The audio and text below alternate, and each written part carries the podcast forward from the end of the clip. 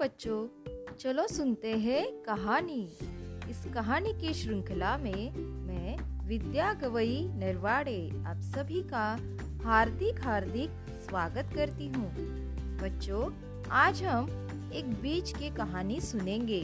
तो चलो सुनते हैं आज की कहानी।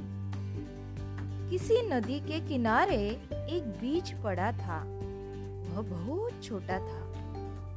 वहाँ एक चिड़िया आई। वह चोच मारकर बीज को खाने लगी।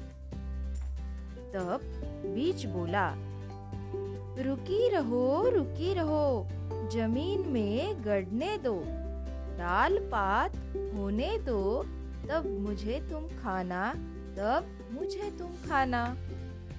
चिड़िया चींची करती उड़ गई। कुछ दिन बाद पानी बरसा। पानी और धूप पाकर बीज में अंकुर फूटा। कुछ दिन बाद वहाँ एक बकरी आई। कोंपले देखकर उसके मुँह में पानी भर आया। वह उन्हें खाने चली। तब कोंपल ने कहा, रुकी रहो रुकी रहो, जड़ को गहरे जाने दो। पानी खाद खाने दो। तब मुझे तुम खाना, मुझे तुम खाना।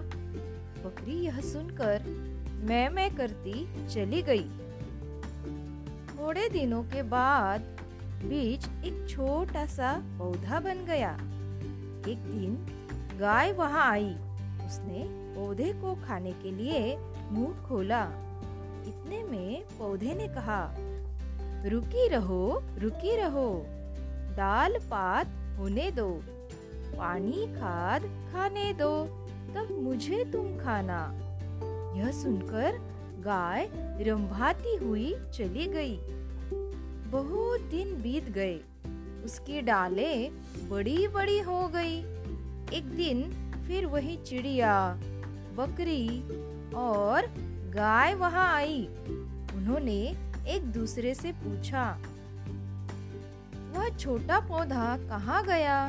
तभी पेड़ बोल उठा, मैं ही बीज हूँ, मैं ही अंकुर हूँ और मैं ही पौधा हूँ। मैं ही पेड़ हूँ। अब मैं तुम सबके काम आ सकता हूँ। यह सुनकर सभी खुश हो गए। बच्चों, ये पेड़ हमारे मित्र है। इनका सम्मान हमें करना चाहिए। इस पेड़ का महत्व हम इस कविता के द्वारे सुनते हैं। तो चलो ये सुनते हैं एक प्यारी सी कविता।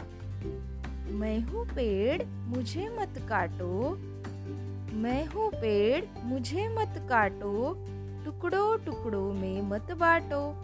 दर्द मुझे भी होता है, मन मेरा भी रोता है। मैं तो सखा तुम्हारा हूँ, मित्र सबसे न्यारा हूँ। फल मैं खुद नहीं खाता हूँ, सभी तुम्हें दे जाता हूँ। जहरीली गैसें पी जाता, शुद्ध हवा तुम तक पहुँचाता। धरती का श्रृंगार करूँ, सूरज का सब ताप हरू जीवन का मैं हूँ आधार, फिर भी तुम मुझ पर करते प्रहार। सुनो बात तुम देकर कान, वृक्षों का करना सम्मान। वृक्षों का करना सम्मान।